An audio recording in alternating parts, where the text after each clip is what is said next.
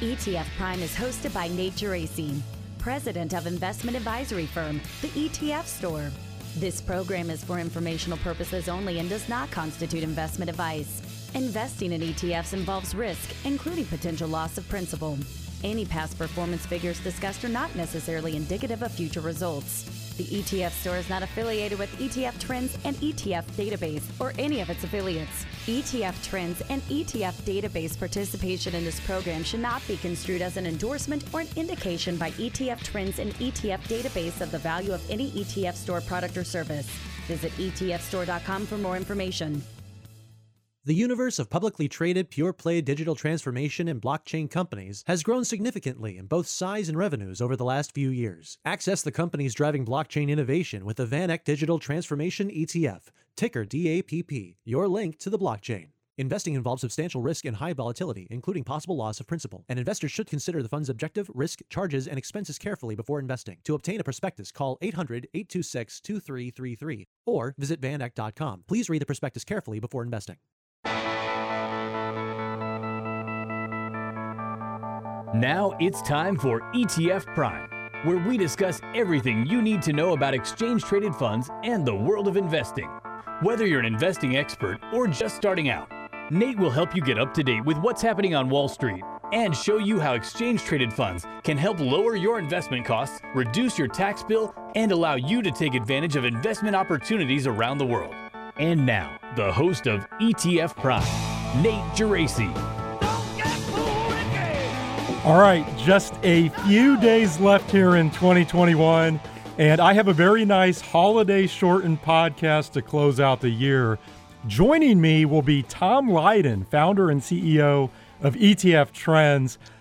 We're going to look back at the best and worst performing ETFs this year. I have the top five of both, and then we'll also discuss ETF performance through what I would say is much more of a financial advisor lens, in the sense of, if you look at the top performing ETF this year, it's BDRY. I'll just give you that one now. It's the Breakwave Dry Bulk Shipping ETF. That's up over 240%. The thing about that ETF is not many advisors actually own this in their portfolios, right? That's great. It's delivering astronomical returns, and maybe more advisors should own it. But I think oftentimes the best performing ETFs are pretty niche.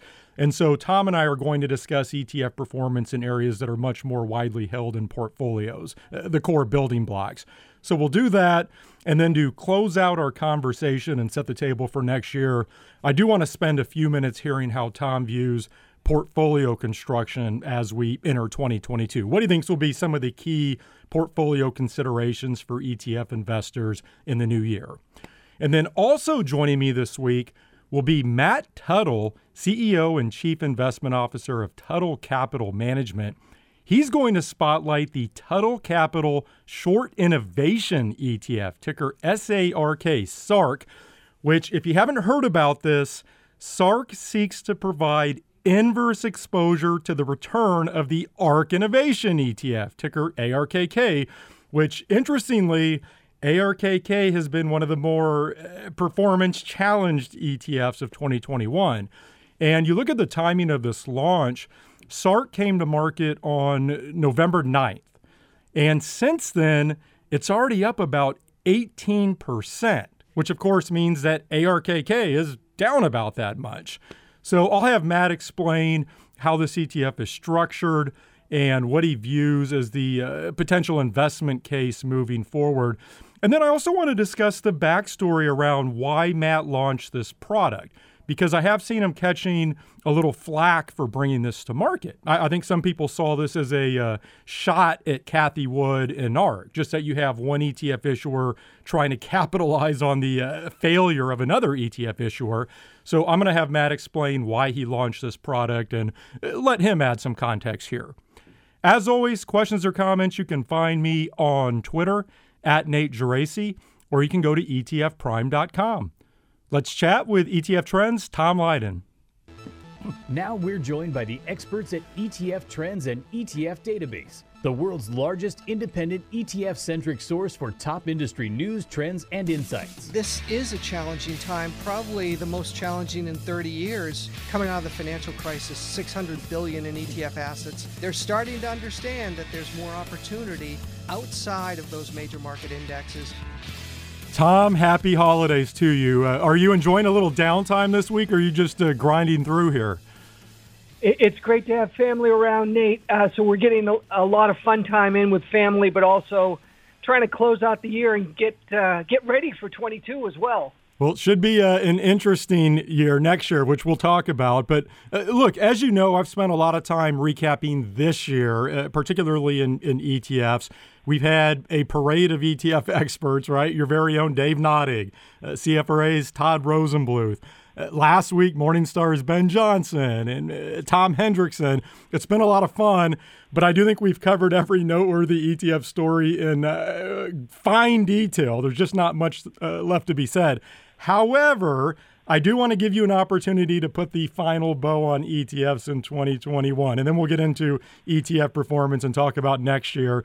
And by the way, on ETF performance, I actually haven't covered that yet, so I'm looking forward to that. But just give us your final thoughts on the year in ETFs. What would you take away most from 2021? Well, first of all, Nate, congratulations on another great year with your podcast. You've done a great job. You've helped a lot of advisors. You've helped a lot of individual investors kind of guide through all the options out there, and the options continue to get more and more.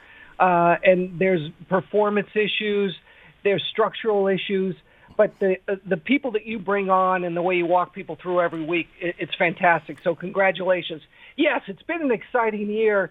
I think if anybody said we'd be close to $1 trillion in flows this year, they would have looked at you like you had your head was on backwards, but it was crazy. Over $900 billion in new assets. The ETF industry in the U.S. is over $7 trillion now. Worldwide, over $10 trillion. But as you kind of pointed out earlier, a lot of that money is going into the core areas of the market. Just the three largest S&P 500 ETFs, SPY, IVV, VOO, brought in over $100 billion just in those funds. So it's always fun to talk about, as Eric Balchunas says, those shiny objects, but the industry continues to grow at the core, and rightly so. It should, right? Well, I think that sets us up perfectly to talk performance because, as I was alluding to at the top, if you look at a lot of the performance winners, and I think this is the case every year, and the performance losers, they tend to be more of those shiny objects. And then, of course, the core parts of the portfolio just keep trucking along. They're going to go how the market goes. So let's talk about those performance winners and losers. I'm going to give you the top five of each. And I should note these exclude leveraged, inverse, and volatility products. I just think those can add a lot of noise to the narrative. So let me go through these and then you can comment. Number five on the list of best performing ETFs is the Crane Shares Global Carbon ETF, KRBN, up nearly 100% on the year. That also took in over $1 billion in assets, just a huge success story. Number four is the First Trust Natural Gas ETF, ticker FCG, also up about 100%. Number three is the iPath 10 ETN, JJT, up 120%. Number two is the iPath Carbon ETN, ticker GRN. So you look, that's two carbon products in the top five. GRN is up 135%. And then number one is B-Dry, which I mentioned at the top, the Breakwave Dry Bulk Shipping ETF, up over 240%. And then I'll just note some of the other ETFs dotting the top 10 included the uranium ETF, URNM. There were three energy-related ETFs and also the VanEck Rare Metals ETF, REMX. Anything standing out to you there? Well, as you know, it's been a huge year for energy and commodities in general. Coming out of the huge drawdown that they had in the first quarter of last year, and it continues to move forward. And when you talk about areas like carbon, the fact that the world is trying to get carbon neutral, anything carbon related is really hot right now, and it doesn't seem to be letting up anytime soon. It's a fascinating area. And then finally, you know, The dry bulk shipping ETF, all we have to do is look off the coast here in Southern California and see all the ships lined up trying to get into Long Beach. The supply chain is crazy. Cost for shipping is just through the roof. And that doesn't seem to be slowing down anytime soon either. But specifically to these 10 that you've run through, a lot of it's in the commodities area, and it's a good indication of what people should be looking at going into next year. Commodities has not been a loved area in the marketplace, as you know, Nate, but in the past year, in general, it's done very, very well. And with inflation and the potential for rising interest rates and just the general cost of goods going through the roof, it's probably not going to slow down. 100% agree. I think this is really an inflation story when you look at most of what's in the top 10 here. And if we do, in fact, have sustained inflation, I think there is still some debate out there. We'll see. These types of products will continue to take in assets and probably be on the better performing side of the equation in terms of ETFs. Okay, let's look at the negative side of the ledger, the worst performing ETFs. So the fifth worst performing ETF of 2021 is the ProShares Long Online Short Stores ETF, ticker CLIX, which I love that ticker. That's down 38%. Number four is the GlobalX Emerging Markets Internet and E-Commerce ETF, EWEB. That's down 39%. Number three is the Invesco Golden Dragon China ETF, ticker PGJ, down 44%. The second worst performing ETF is the Global X Education ETF, EDUT, down about 50%. And then the worst performing ETF of 2021, the CraneShares CSI China Internet ETF, KWEB, also down about 50%. But I think KWEB, again, I mentioned the CraneShares Carbon ETF as being an interesting story. KWEB, I think, is one of the ETF stories of the year because this thing took in like $8 billion. And it's down. You never see an ETF down 50% and having a lot of people come in. Obviously, there are a lot of dip buyers here. But as you look at those five worst performing ETFs, I mean, any takeaways? Well, a few. First of all, online buying, internet commerce globally is something that's huge. It's growing. It's not going away. But when you mix in the China factor, it's been damaged based on all the concerns going on in China. At the same time, as you point out with KWEB, they've actually had billions of dollars of new assets in where people are doing some bottom fishing. The other areas are IPOs and disruptive technology, specific, Cathie Wood type stocks that had a great run in 2020, Nate, but coming off the highs in February of this year, those areas have been challenged too. I mean, if you were to look and see what these did in 2020 versus what they did in 2021, it makes a lot of sense. The big question is, are they down and out in 2022? I wouldn't bet against online buying. I wouldn't bet against China, and I surely wouldn't bet against Cathie Wood. Again, I think you hit the nail on the head. I mean, the story here to me, obviously China is a big one. You look at – actually, if you go down – through the top 10 worst performing ETFs. There's another China ETF on there, CHIR, which is a China real estate ETF. You also have EMQQ on there, the emerging markets, internet and e-commerce ETF. But I think China underperforming is a big story there. And then also if you look at the top 10 worst performing, so you go down to that number 6 through 10, there's two pot ETFs on there. And then you mentioned Cathie Wood, there's ARKG. So to your point, a lot of stocks that were working in 2020 did not work in 2021. I've got to say on the pot theme, I was bullish on that at the beginning of the year. I think with the Democrats taking control and Biden administration, I thought we might see a bigger tailwind behind pot ETFs. I do these predictions every year at the beginning of the year, which, by the way, I will have my 2022 ETF predictions coming out next week. But one of them was that we would see a breakthrough in the cannabis ETFs. That just did not happen this year. I think that was the only one I got wrong, by the way. I have to mention that. Well, I think as you look to 22, it really is becoming mainstream and commoditized a bit, and that might be a little bit of the pricing pressure. Again, yeah, no. I don't know. All right. So as I was alluding to at the top, you know, these year-end performance lists, they are fun to look at, but let's be honest. I think most advisors don't have a ton of exposure to these products, right? These tend to be more satellite holdings, if anything. Not always, but I think in general. And so I want to get your take from more of a core portfolio perspective, the ETFs we know that a lot of advisors own. And you look at the markets, of course, it's been a great year for U.S. stocks. S&P 500 up, about 29%. I feel like it's been more of the same from international stocks, just continuing to underperform the U.S., which we can talk about that if you want. But bonds were challenged this year. Gold struggled. What stood out to you from more of a core ETF performance perspective? Well, Nate, you and I talk about this a lot. Coming out of the financial crisis, if you bought the S&P 500, you would have done really, really well.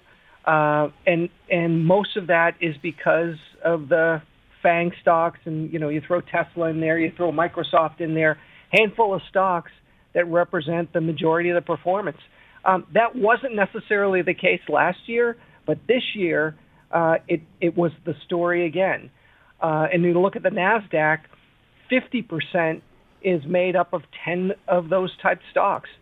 If you owned the S&P, if you owned the NASDAQ 100, you did pretty well. The exciting thing here is finally the S&P equal weight was up about 27% so far this year, and that's encouraging. It's nice to see other stocks in the major market indexes keep up, and they did really, really well. You know, back on the other side of the balance sheet, when you talk about bonds, the AGG was down about 3.5% this year, which is a bit of a concern, but understandable with the concerns about inflation, the challenges in the bond market. And that's an area, although we talk about volatility and valuations on the equity side, the big concern, I think, in 22 will be what happens with bonds. And you're seeing already a lot of advisors shifting from a 60-40 portfolio to more of a 70-30 or even an 80-20, trying to look at other areas to get income for their clients, try to move some of that to safe areas like real short-term duration, actively managed bond funds, or even alternative income strategies like some of these options overlay strategies. But there's a lot of money that's tied to the Barclays AGG. I think that's going to be one of the stories of 22. I agree. I think, to me, that story from a core portfolio perspective is the bond story, because you look at some of the most popular bond ETFs. You mentioned AGG. Go down the list: BND, VCIT, BNDX, IEF, LQD. I could keep going. They're all negative on the year. And I think that's the challenge right now. And as we certainly turn the calendar into 2022, how do you handle the fixed income portion of a portfolio? The other thing I just have to point out, Tom, is you look at something like the SPDR S&P 500 ETF, SPY, I mentioned up 29% year to date. How many people called that coming into the year? You think about the run we had last year, right? We had the coronavirus crash in March of 2020, and then stocks took off from there. I think because of how hard stocks ran into the end of 2020, there was, I would say, some pessimism out there in terms of what the market could do. And so from that core portfolio perspective, if you were underweight U.S. stocks, just from a relative performance standpoint, you underperformed. And I think that's an interesting story. I also think it's a, you know, it's a word of caution as you look at the prognostications that'll be coming out here over the next week. Yeah, we'll all try to look for those exciting things, and there will be a lot of predictions, but we also make it really difficult on ourselves. I mean, there are some great major market indicator ETFs out there that have performed very, very well over time, and the way the structure of the indexes are set up, they do the right thing. So, you know, we don't want to shoot ourselves in the foot. It's fun to talk about the exciting areas of the market. I mean, inflation and commodities alone is something that we should spend a little time on, because it hasn't been an area that's been loved for a while, but you go back over decades and you see periods of inflation and what commodities have done. If you don't have commodities in your portfolio, it is something that you should consider during inflationary times. And the funny thing is, Nate, gold was an underperformer. So it was the worst performer of all the commodities buckets out there. However, historically, gold tends to be a second half player. So don't count gold out. If you're looking for just some inflation protection, probably gold will have a better year next year. I've talked about this quite a bit over the past few weeks. Gold is just such an oddity to me because you look at the environment. I think most people would have expected gold to perform better. But you look at GLD, it's down something like 5% year to date. It just hasn't done what I think most people would have expected. Now, I think one of the benefits of gold in a portfolio is gold marches to the beat of its own drummer. You never know what it's going to do. And that's one of the reasons why it can be beneficial to own a small allocation in a portfolio. It's just that lack of correlation. But gold, no doubt, has been interesting. You mentioned inflation protection. I think we should note the iShares TIP Bond ETF, TIP. That's up 5% this year. And a lot of the inflation-related ETFs took in pretty significant inflows this year, so certainly on advisors' radar, which I guess, Tom, let's move on to 2022 here. I mean, we talked about the challenge of fixed income in a portfolio, perhaps thinking about inflation hedges, things like commodities. What do you expect to be front and center for advisors? As they look to position portfolios, what do you think are going to be some of the biggest considerations or the biggest themes in terms of portfolio construction? Yeah, I agree with you. I think it's on the fixed income side of the balance sheet. That's where the challenges are going to be. And after 30 years of declining rates, we're going to be tested. So individual investors looking for yields are going to be tested.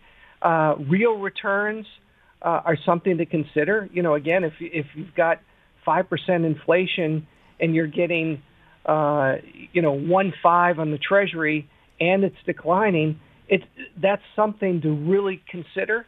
I think that's going to be the main story going into 2022. The other thing is, where are the unloved areas? You know, we talked a little bit about China. We buying opportunities like Cathie Wood's innovation stocks. Boy, you know, if you've got a long-term outlook, there's some really decent buys out there. So I wouldn't shy away from that, especially if you're a long-term investor. And, you know, we can't help but talk a little bit about crypto, Nate. I mean, that's something that, even though the crypto market is only $2 trillion and the total stock market capitalization around the world is coming up to $100 trillion, it's one thing that we spend a lot more time on for sure. I think you're going to see more and more investors and more advisors find ways to have a little piece in there, because we're just in the early stages as far as education. All right, so you just brought up three of my favorite topics. We're going to have to touch on each of those at least briefly with the time we have. I want to go back to just looking abroad, looking globally. You know, you think about investing internationally. I mentioned in 2021, if you didn't own the S&P 500, at least have a market weight there, you were underperforming from a relative standpoint in your portfolio. You know, the problem is you look over the past, decade plus, that's been the case. And it's interesting. Next week, I'm going to be joined by Cambria's Meb Faber, who I think you know is pretty vocal about allocating globally and certainly looking at valuations, which he would argue those valuations look much more attractive outside the U.S. right now.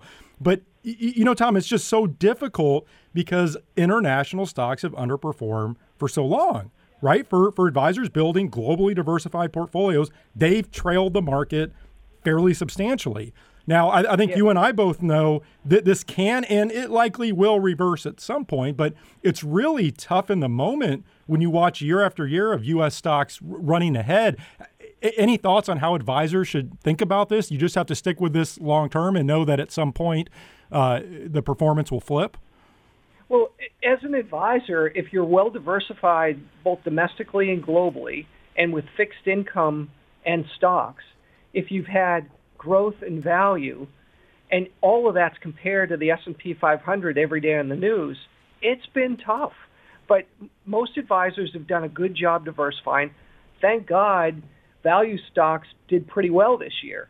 But, you know, it's been a tough ride for value in general for a long period of time. So if in your equity mix you've got developed countries, you've got emerging market countries, you've got value stocks that have all taken some of that investment allocation away from the S&P 500, sometimes at the end of the year, it's a tough conversation, because if the S&P is putting up numbers of 29% and your portfolio is putting up numbers of 8%, that's a good return for your client, But after 2 or 3 or 4 or 5 years of that, they get a little bit anxious because we're always looking at the media.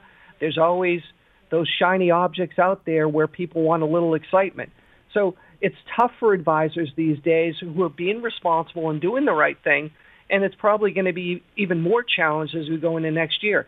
We just have to stay the course because advisors are doing a great job for their clients.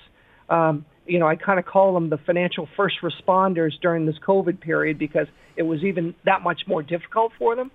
And then we tackle things today like crypto, where clients are calling and say, hey, should I be in there? And I don't know about you, Nate, but I own some personally, but I don't have any for clients. What are you doing? Do you have any crypto yourself? And are clients calling saying, I want in? Yeah. So first of all, I do own crypto personally. I think, as you know, I've been a huge advocate of a spot Bitcoin ETF because I think that would allow a lot of, traditional clients of advisors to more easily get exposure to Bitcoin. Now, there are some great firms out there that are building the rails between crypto and traditional financial services. Somebody like OnRamp Invest comes to mind, where they have the interface where they will allow advisors to invest in crypto on behalf of their clients, be custodied at places like Gemini. We saw recently that Ritholtz Wealth Management partnered with WisdomTree on a crypto index. I think things like that are highly exciting to me. But right now it's difficult. And, you know, I got to tell you, Tom, I'm really fascinated. You look at what people can invest in right now, just if you have a traditional account at Charles Schwab or Fidelity. We have Bitcoin futures ETFs now, which I do think is a step forward. But you and I have talked about in the past, those do have some challenges in terms of the issues with contango and the performance drag there. They're not perfect. But I'm fascinated to see how this blockchain ETF space plays out because there are just so many products out there. And I was looking at performance last week. It's not great compared to the price of spot Bitcoin, or even if you compare blockchain ETFs to the S&P 500, depending upon which ETF you're looking at and the time frame, because these products came to market all year long.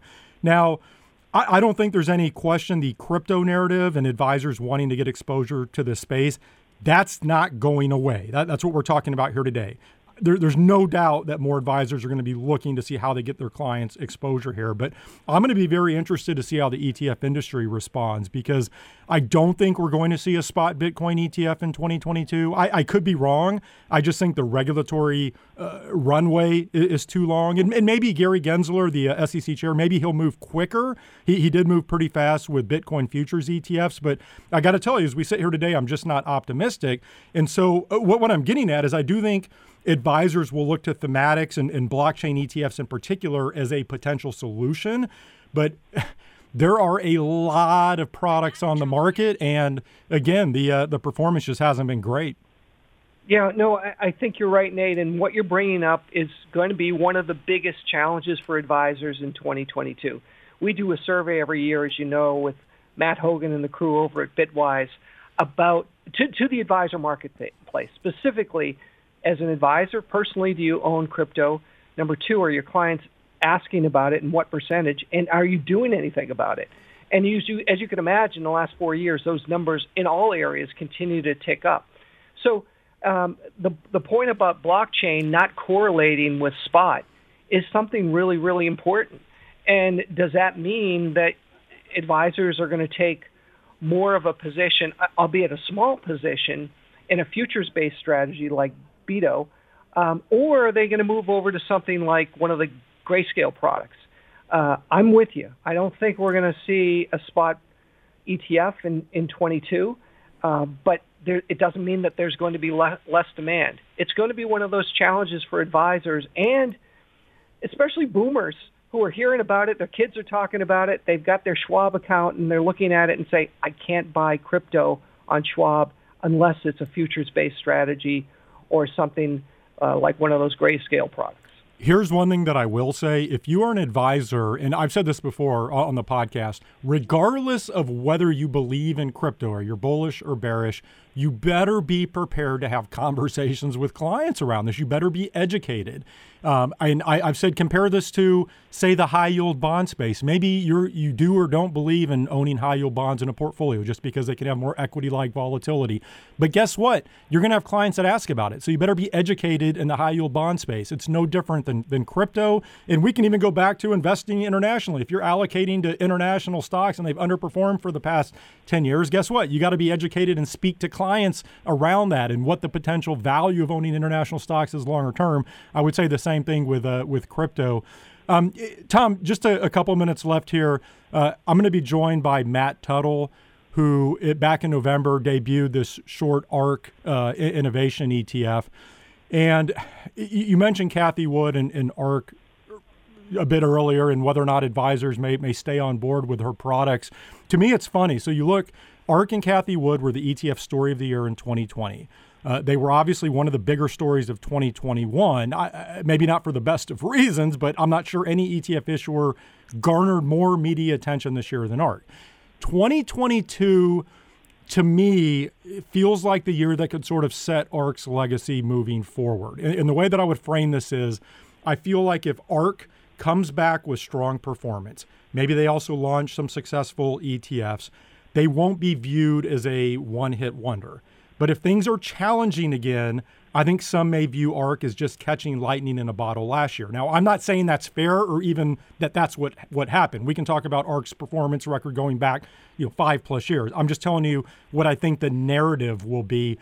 The question I have for you is, do you think advisors and investors are going to stay on board here? The markets run here late in December. ARKs continue to trail. I just wonder how sticky those investors will be if the performance does not, follow the markets. Yeah, well, we watch the behavior of advisors, and from an advisor standpoint, it is sticky. However, we know that there's a lot of folks in the retail community, especially towards the end of 2020, that were really excited about the opportunities, bought in, many bought in near the high. Here we are at the end of the year.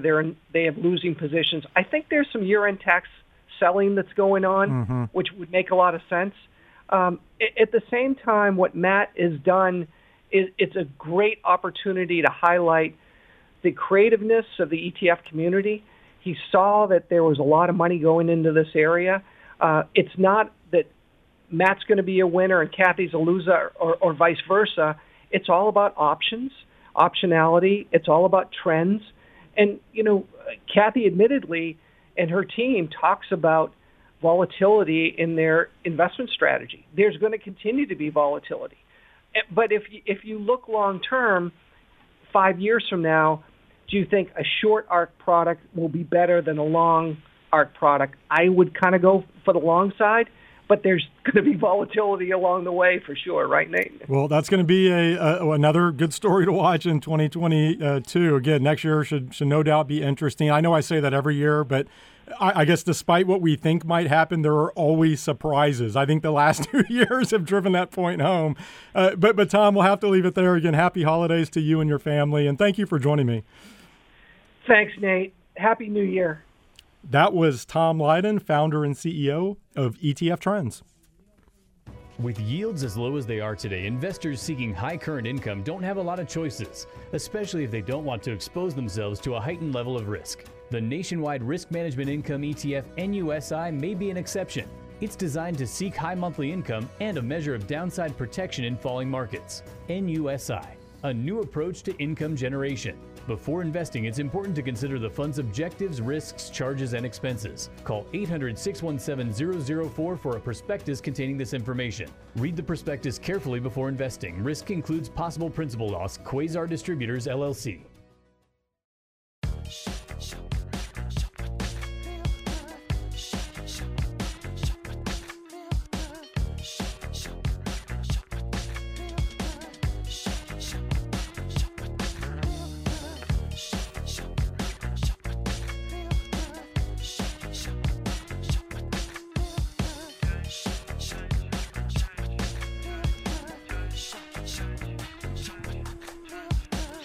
I'm now joined by Matt Tuttle, CEO and CIO of Tuttle Capital Management, who currently offers 7 ETFs, including the recently launched Tuttle Capital Short Innovation ETF, ticker symbol SARK, which seeks to provide inverse exposure to the return of the ARK Innovation ETF, ticker ARKK. That's what we'll be focusing on this week. I should note Tuttle also sub-advises on 3 asset allocation ETFs. And Matt is now on the line with me from Greenwich, Connecticut. Matt, happy holidays. Thanks for joining me. Same to you, and thank you for having me. You know, it's been such an amazing year in ETFs. We've had a record number of launches. So many interesting new products have come to market. I think without question, SARK falls into that category. I know this ETF turned a lot of heads when you first filed for it earlier in the year. It certainly garnered a lot of attention since the launch back on November 9th. This pretty quickly jumped over $100 million in assets. I think right now you're somewhere around 85, 90 mil just with performance. But let's start with the backstory on this. You have a number of unique products out there, SPAC ETFs, a FOMO ETF, a fat tail risk ETF. What made you decide to launch a short ARK Innovation ETF? Yeah, so there were a bunch of reasons. I mean, the obvious one is the demand. You know, there's about 2.7 billion that is short ARK directly, and that doesn't include the put exposure and Wall Street kind of structured products. But really more, really the main reason is a couple of things. So first, you look at the market environment. You know, we've had a period of lower rates, lower inflation for years. That's changing. And the one thing we know when interest rates are going up, when inflation is going up, you know, high multiple, unprofitable, you know, companies don't do well in that type of environment, which is what makes up ARK. So we thought from a pure macro, you know, perspective, where the market is, we thought it made a lot of sense. The other reason is it's just a better hedge. So you've got inverse ETFs on the S&P, you've got them on the NASDAQ, and historically we've used ETFs like that to hedge portfolios. But what are you doing when you're buying inverse SPY or inverse Qs? You're basically shorting FANG stocks. And I've never met anyone who got rich shorting FANG stocks. So we've always been frustrated that it's just not a great hedge. And, you know, you look at, I mean, if this product had been around at the beginning of the year and you had used it to hedge a portfolio, I mean, it would be a home run. So it's something that to us is just a way more effective hedge than buying something like, you know, the SQs, you know, the 3X NASDAQ short, which I know a lot of people like to use. So those are really the two biggest reasons. No, and you know, Matt, in terms of the rationale for launching this, I agree. I think those are good reasons for this product coming to market. But if you don't mind, I would like to have you directly address some of the criticism I've seen from actually some other people in the industry. I think some people felt like you were somehow doing something wrong by launching a product that bet against another ETF manager. Now, I'll tell you from my perspective, I didn't have any issue with this. I didn't see you taking personal shots at Cathie Wood and ARK. But do you mind just commenting on some of that criticism? I was a little surprised by it, to be honest. Yeah, I mean, I wasn't. We kind of had a sense that there'd be some love-hate out there. I mean, at the end of the day, I'm a huge Cathie Wood and ARK fan. I mean, what they've done, you know, putting themselves out there, disclosing more than they're required to disclose, you know, educationally. And what they've done for active ETFs, I think, is huge. But, you know, when we were looking for the best way to kind of express this, I mean, they've got the product that's out there already. But, yeah, we did have a lot of people, like, in the industry saying, hey, there's something wrong with that. And, yeah, I mean, I get that from the standpoint of no one's ever done this before, you know, launch an ETF based on another ETF. Certainly, they have a lot of rabid fans. So I've heard a lot of things on Twitter, most that I can't repeat. But then, you know, also the performance has been pretty good since this has come out. So I've also heard, you know, a lot on the other side. I mean, a lot of thank yous, a lot, you know, when when unprofitable tech was just really getting crushed a couple of weeks ago. I mean, a lot of, hey, SARK's the only thing in my portfolio that's saving my butt here. So, well, it's been both sides. Yeah, and I'll just add to that. The reason I didn't have a problem with this, I mentioned, obviously, it's not like you were out there taking personal shots at Cathie Wood and ARK. I think a lot of people know I'm a huge fan of what Cathie Wood and ARK have done. You can look at their performance track record. I think particularly on the marketing side, it's phenomenal what the marketing engine they've built. I don't think anybody else is doing a better job. But what I think is interesting here with your product is that it really shows the flexibility and the innovation around the ETF wrapper. I mean, you look at this, the ETF wrapper has made it possible to easily bet against other managers, right? Some people may not like that, but look, investing's a brutal sport. Everyone's looking for an edge, and investors taking a short position against anything out there, those investors are taking a risk. And I'll also say that if there are people shorting ARKK because they personally don't like Cathie Wood or whatever, that doesn't sound like a good investment thesis to me, right? I'd be very careful with that one. You should have a much more robust investment thesis. And, you're offering a vehicle through SARK to take advantage of that if you have what you believe is a solid investment thesis. So I'll leave it at that. Let's move on here. Explain for us how this ETF is getting its exposure. So this is 1x daily inverse exposure to ARKK. How exactly are you doing it? Yeah, so we have swap agreements that give us direct 1x inverse exposure on ARKK. So it's, for all intents and purposes, it looks like we're short ARKK, but we're doing it through swap agreements directly on the fund. And we just rebalance those on a daily basis to get back to our, kind of one-for-one exposure.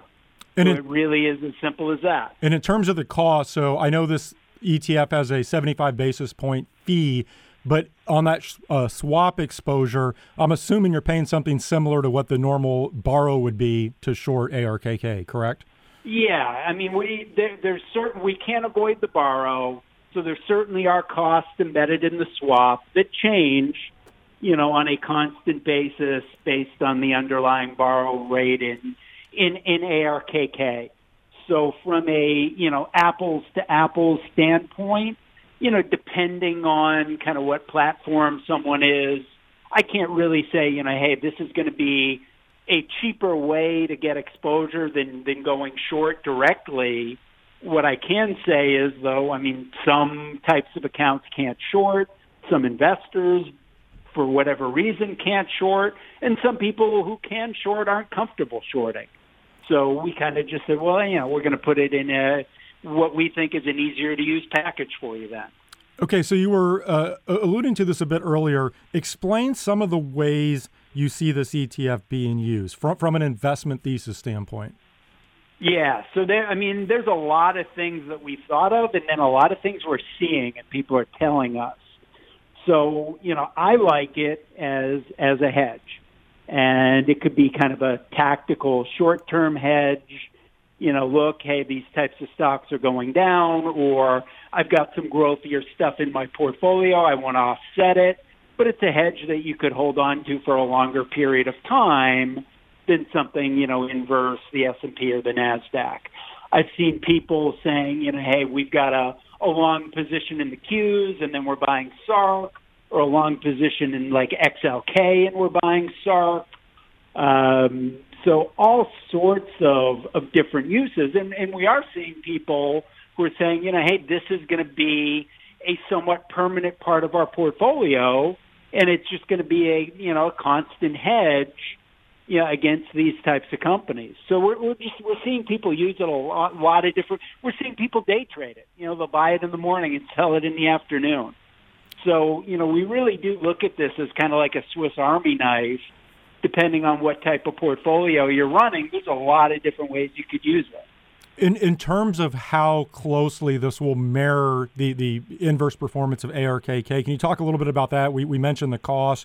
This is daily inverse exposure. What should investors know about the performance ride they're going to get from this? Yeah, it's going to be on a daily basis. It's going to be real close.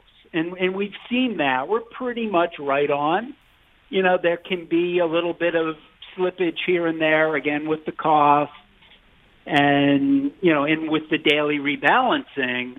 But, you know, again, it's going to be real close, you know, within a few basis points here and there.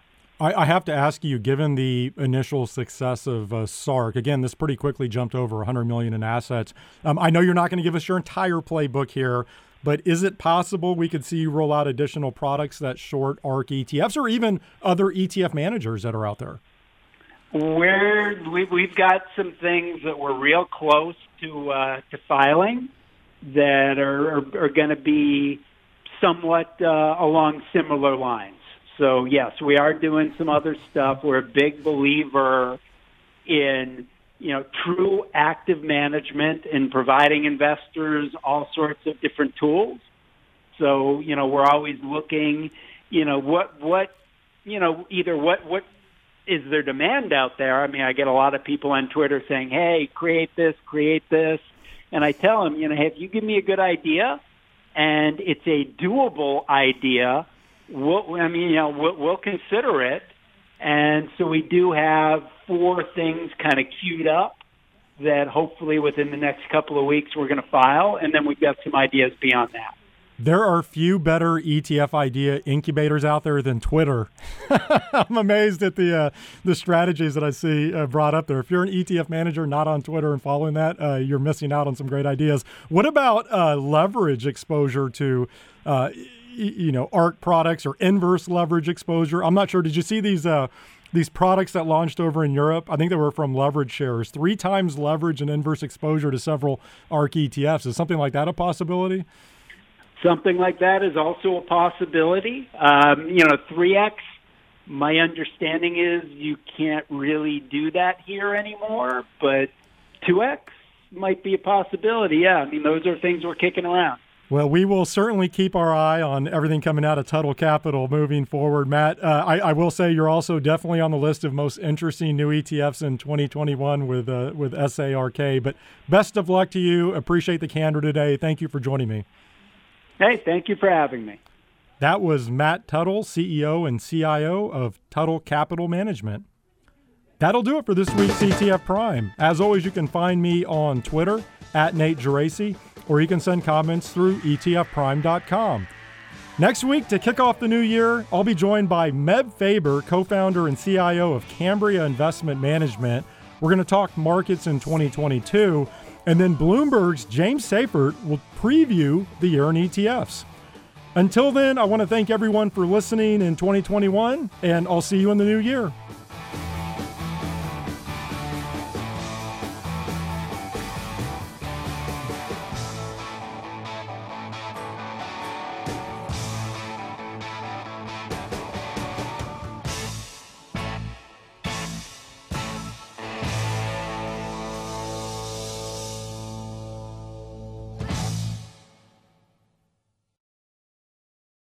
This podcast is supported by iShares. The shift to a low-carbon economy is changing the way people invest. iShares Sustainable ETFs help you position your portfolio to manage sustainably related opportunities and risks, such as climate change. Get your share of the progress at iShares.com/sustainable. Visit iShares.com to view a prospectus, which includes investment objectives, risk, fees, expenses, and other information that you should read and consider carefully before investing. Risk includes principal loss. There is no guarantee any fund will exhibit positive or favorable sustainability characteristics. Prepared by BlackRock Investments, LLC.